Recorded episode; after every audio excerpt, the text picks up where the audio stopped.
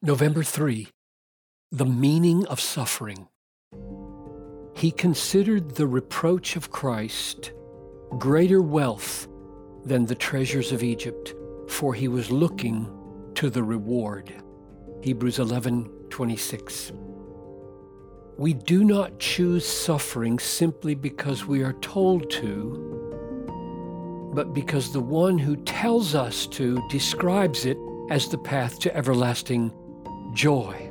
He beckons us into the obedience of suffering not to demonstrate the strength of our devotion to duty or to reveal the vigor of our moral resolve or to prove the heights of our tolerance for pain, but rather to manifest in childlike faith the infinite preciousness of His all satisfying promises the all satisfying greatness and beauty of his own glory as the fulfillment of all of them.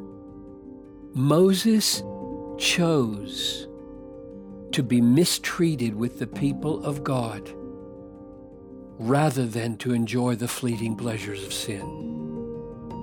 For he was looking to the reward. Hebrews 11, 25 and 26. Therefore, his obedience glorified the reward. All that God is for him in Christ, not the resolve to suffer.